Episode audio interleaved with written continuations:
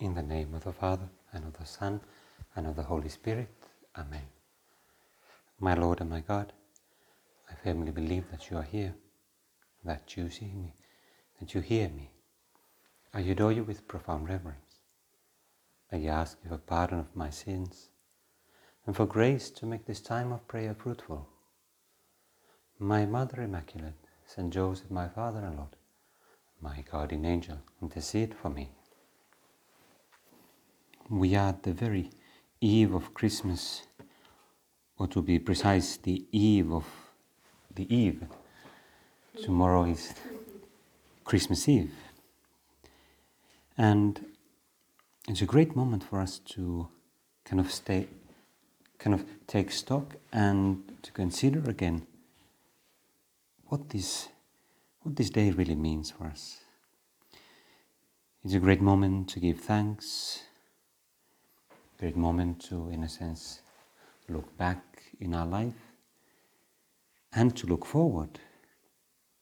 To look forward to many great things with this God of ours, with this Lord of ours who is the Lord of Lords and yet becomes so small, who is so humble, who is so humble and so loving Jesus, you are truly so loving that you take the initiative of coming to stay with us.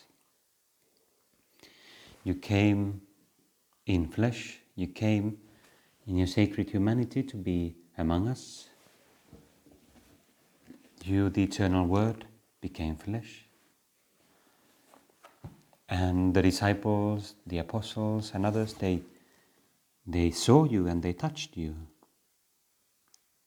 they beheld you, they contemplated your sacred humanity. We could say that they beheld, in a sense, the face of God through your sacred humanity, but yes, you gave a face to God because you are God and you had a human face. And everything that you did revealed God Himself to us through your humanity. So, Jesus, today is a day, and tomorrow, and, but especially in this Christmas time, it's a moment for us to, to thank you. We can never say enough. We can never thank you enough for this gift. As Christmas is approaching, we might consider kind of Christmas gifts and and what sort of gifts we ask from I don't know our parents or friends or whatever. But you have actually given us the greatest gift of all, like we sing in that one Christmas carol. That Jesus, you are the greatest of all gifts. But while we cannot take stock and, and give you thanks, we can also ask for some new light. A new light for our own conversion, our own relationship with you, and how we can get inspiration for that is by looking at your mother, the Blessed Virgin Mary, Mother of God for she is truly a mighty teacher in so many different ways. And I wanted to take some text for our meditation, but especially the text in St. Luke's Gospel, the first chapter. And I want us to consider how Mary teaches us with her example And through Mary, God teaches us. Especially the Holy Spirit teaches us, gives us a profound lesson for the future, looking forward, thinking about our own life, also in the past, but especially after this moment. Lord, what kind of expectations do I have for my life? What kind of hopes? What kind of dreams? And maybe I should put it differently. What is my life? When I say expectations for my life, I think about mainly things that I can do.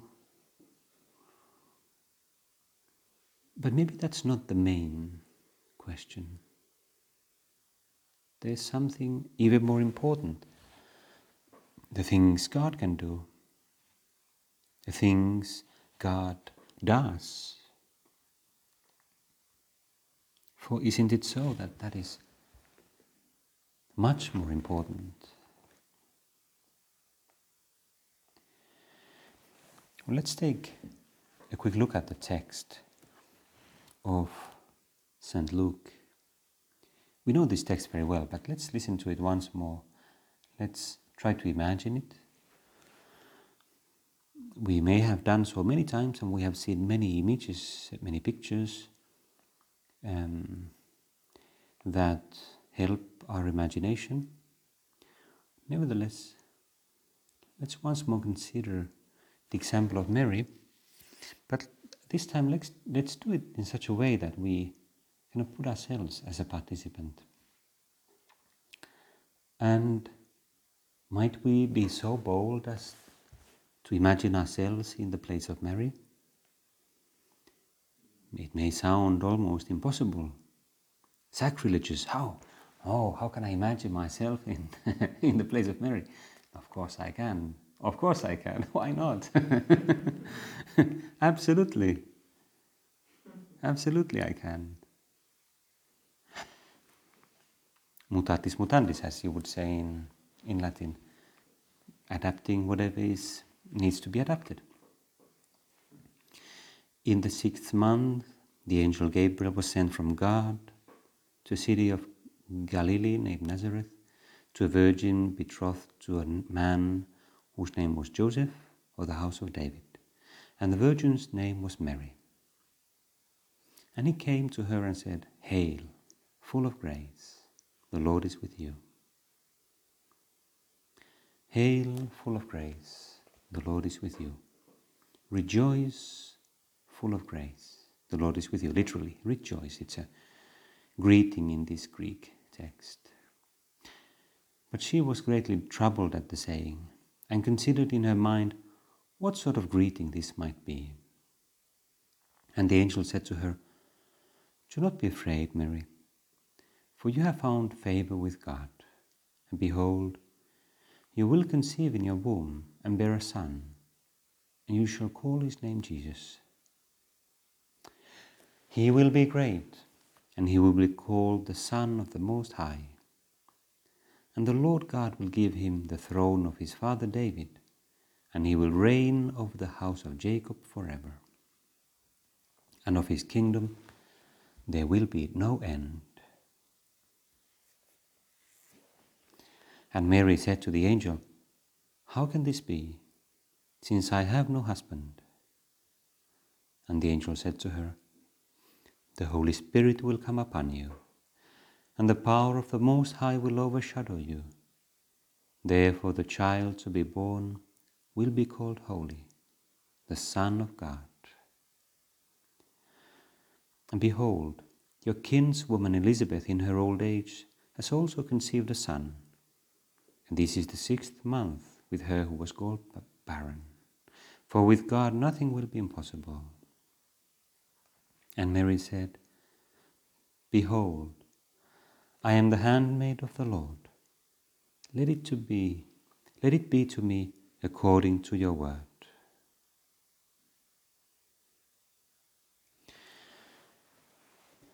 One of the most important moments in the history of humanity is described in just a couple of paragraphs. It's the only description that we have of these moments. Probably it was based on the testimony of Mary herself to St. Luke, who interviewed many people, especially the mother of Jesus. And so many things happened there, and at the same time, with a great naturalness. That itself is already a great lesson for us because we human beings tend to think that important things, important events must be kind of showy, um, remarkable, they have to attract attention. We might be kind of well, well, thinking if we would be in that moment that we have to somehow make a fuss about it and tell it to everybody and uh, say where are the news teams, the cameras, the journalists. But there are no such things here. Just like there are no such things nine months later when Jesus is born. When Jesus is born, there is another kind of another kind of uh, team. but the team is consists of angels that appear to the shepherds, and then it's the team of shepherds who come. there are no no cameras, no recorders, just a bunch of mm, poor, humble people.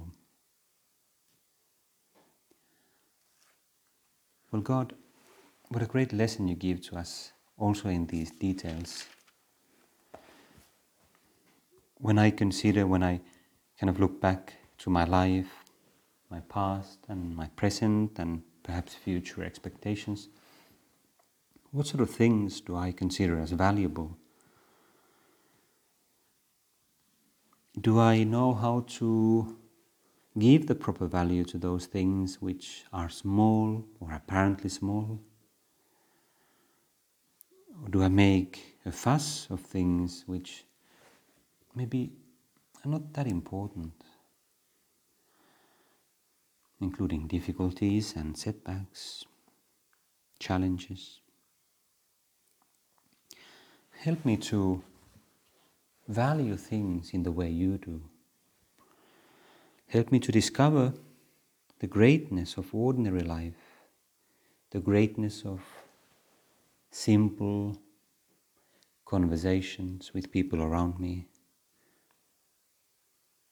Help me to value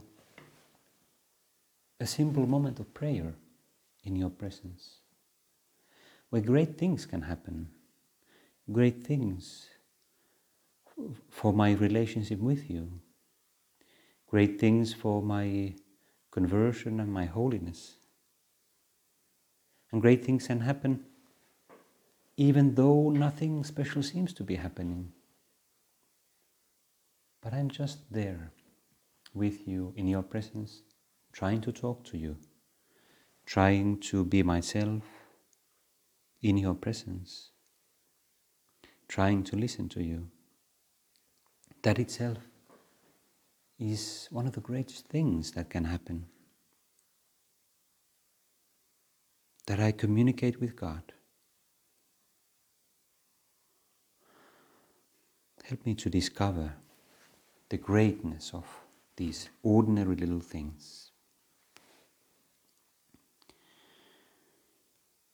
And there are so many things that we can learn from the example of Mary her reactions. We don't know everything. We have to imagine some things. And in the history of spiritual writing and commentary, there are all kinds of beautiful ways of describing and imagining and interpreting the words of Our Lady. Saint Josemaria, in a, in a sermon in Christ is Passing By, writes that Our Lady, our Mother, is a model of correspondence to grace. A model of correspondence to grace. These words may seem very kind of obvious to us, but, but let's remember that correspondence to grace is what makes us great, what makes her great. Mary didn't become the greatest of all saints. by doing something remarkable. She didn't become the Mother of God and the, the object of so much veneration from century to century by doing something amazing, humanly speaking, by writing books or by resolving great mm, problems in the world or by being a great orator or whatever. No, by correspondence to grace. Allowing God to determine I'm asking this of you, only this, nothing more. If we contemplate her life, our Lord will give us the light we need to divinize our everyday existence. St. Josemaria continues. Throughout the year, when we celebrate feasts dedicated to Mary, and frequently on other days, we Christians can think of the Virgin. If we, think, if we take advantage of these moments, trying to imagine how she would conduct herself in our circumstances, we will make steady progress and in the end we will resemble her, as children come to look like their mother. And St. Josemaria, commenting on, on the example of Mary, puts different kind of dimensions, mentions different examples of how we learn from her. He writes that first, let us imitate her love. Charity cannot be content with just nice feelings. It must find its way into our conversations and, above all, into our deeds. The Virgin did not merely pronounce her fiat, that uh, be it done to me according to your word. In every moment, she fulfilled that firm and irrevocable decision, and so should we. When God's love gets through to us and we come to know what He desires, we ought to commit ourselves to be faithful, loyal, and then be so, in fact. Because, as Jesus says, not everyone who says to me, Lord, Lord, will enter the kingdom of heaven, but he who does the will of my Father in heaven. We can pause here for a moment to consider how we are responding to our particular vocation, our particular commitments in life, especially if we have seen more clearly what God asks of us. Committing ourselves to be faithful, loyal, and then being so, in fact. We know, Lord, from our own experience that many times we are kind of irregular inconsistent. But then again, our consistency consists mainly in renewing our commitment many times, even many times a day, or at least in special moments in our life. Maybe every morning, maybe every evening.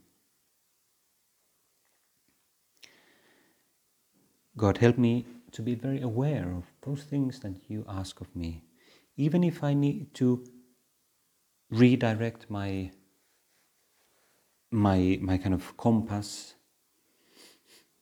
daily or even more often. But give me at least that sense of what is important. What are those main things that you ask of me? Thinking about myself, kind of as while I'm speaking here, I kind of trying to do some my own examination of conscience. I realize that well, there are some things in my life, in my let's put it this way, there are some things in my personality that always challenge me. that that doing and, and living the way God wants me to to live and doing those things that God expects of me don't come naturally or they don't come spontaneously. God, I know that you want me to be an apostle, someone who gives his time for others, someone who reaches out to others, someone who tries to give doctrine to others, to guide them, to give them light, to give them encouragement, to, to guide them. And those are things that I enjoy, but I know that my natural tendency is to go to the library and just be with books, you know. hide myself, hide myself in between the shelves, and uh, just that's what I'd like to do all day long. Oh. And I have to accept the fact that that is not the only thing God asks of me. Thankfully, it's one of those things, and I'm very grateful to be able to do it sometimes. But I need to challenge myself and think more about others. Well, the same happens to every one of us, I think. God's grace challenges us, in a sense, to be different. And we should accept the fact that alive, we, in a sense, we become more ourselves by challenging ourselves we, we don't have to be just spontaneous in order to be ourselves. Because that deepest me is the one God has in mind.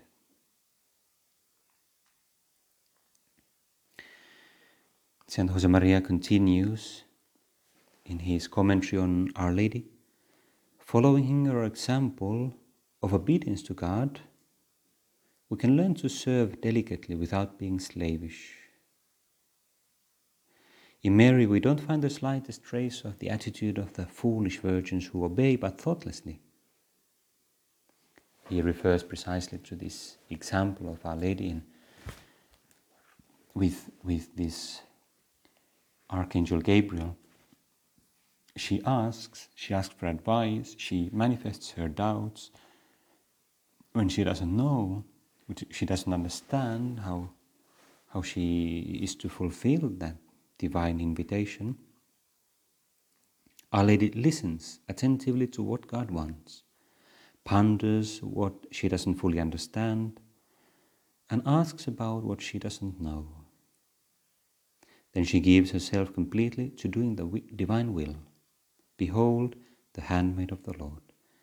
Be it done unto me according to your word. Isn't that marvelous? The Blessed Virgin, our teacher in all we do, shows us here that obedience to God is not servile. It does not bypass our conscience. We should be inwardly moved to discover the freedom of the children of God. Mary truly teaches us how to relate to God with that confidence which is humble but trusting.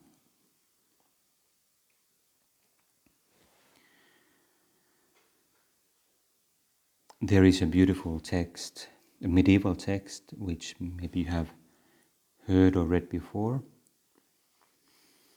It is by Saint Bernard of Clairvaux from a famous homily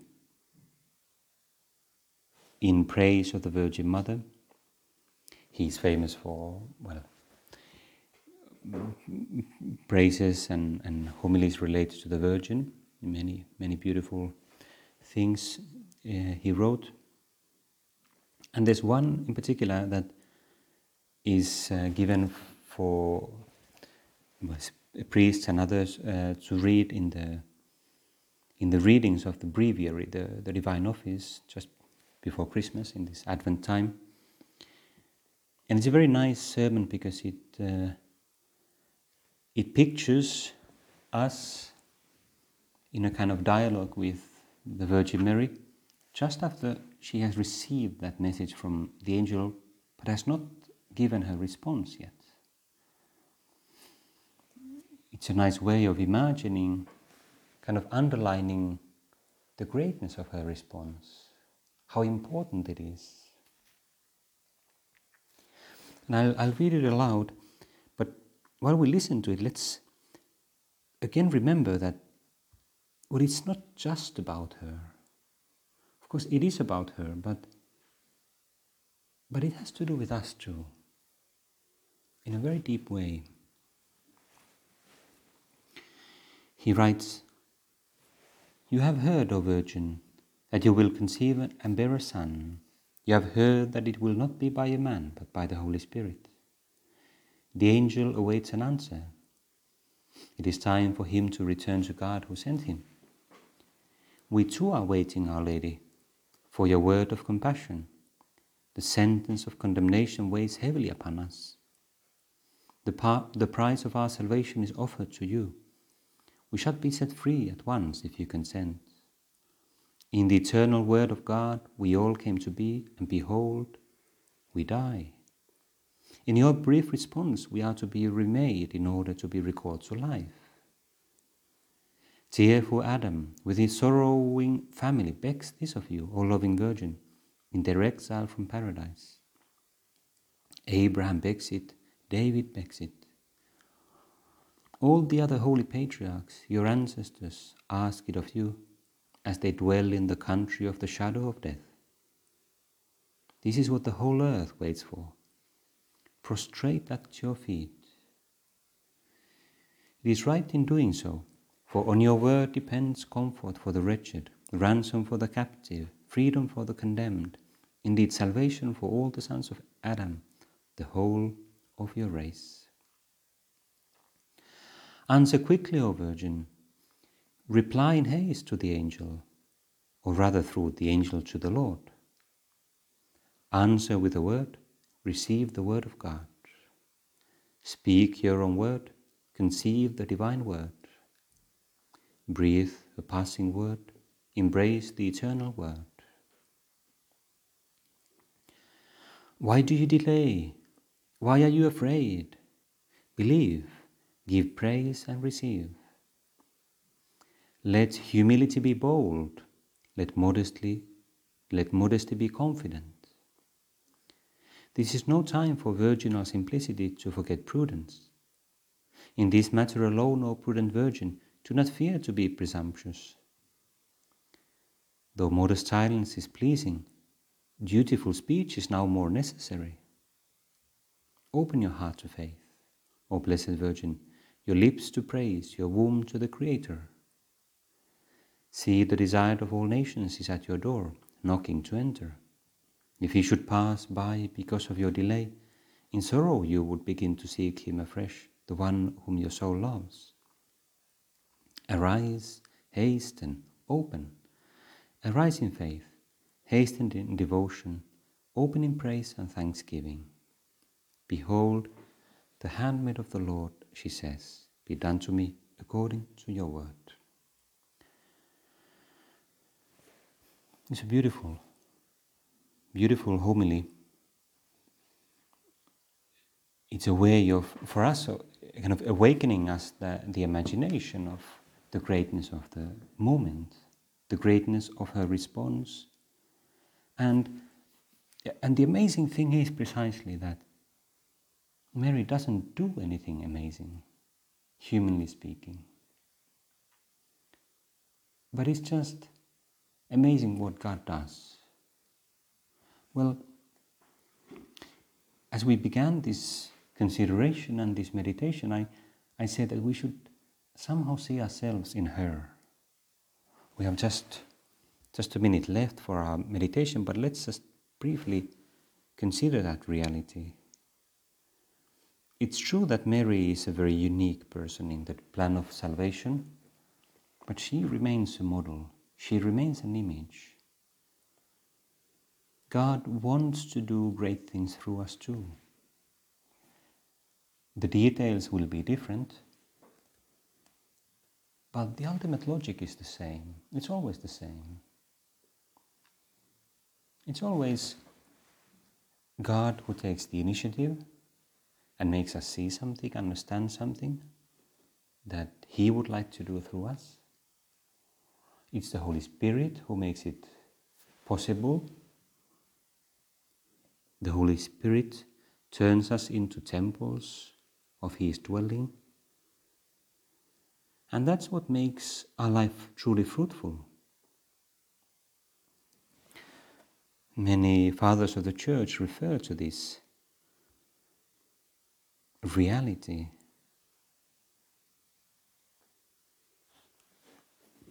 Saint Maximus the Confessor, one of the great fathers of the later antiquity, says Christ wills always mystically to be born and to become incarnate through those being saved. Christ is constantly desiring to become present in the world through us. He even says that God thereby turns the soul that gives him birth into a virgin mother.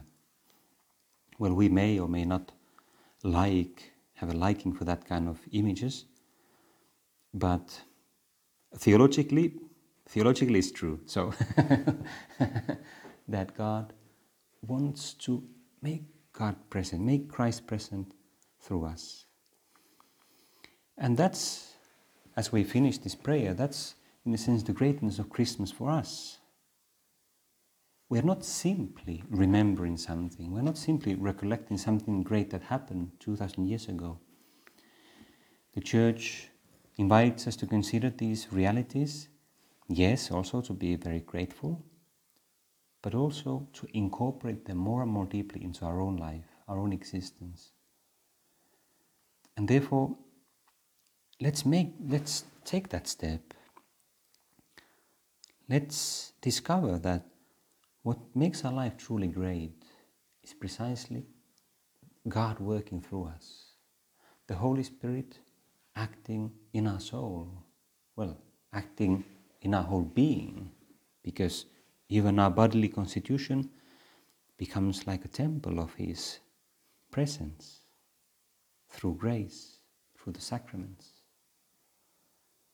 That is what makes our life great. And that is what makes it possible for all the little things of our life little moments of work, little moments of rest, little moments of enjoyment, little moments of sorrow, little moments of conversation with other people makes them of great value. Great value in God's eyes and great value in, in light of eternity. Therefore, let us finish our prayer asking the Blessed Virgin to teach us. Teach us to make our life truly great, not through presumption, not through trying to be amazing in the eyes of other people, but being boldly humble in our correspondence to God's grace. I give you thanks, my God, for the good resolutions, affections, and inspirations which you have communicated to me in this time of prayer. I ask you for help to put them into effect. My Mother Immaculate, Saint Joseph, my Father and Lord, my guardian angel, intercede for me.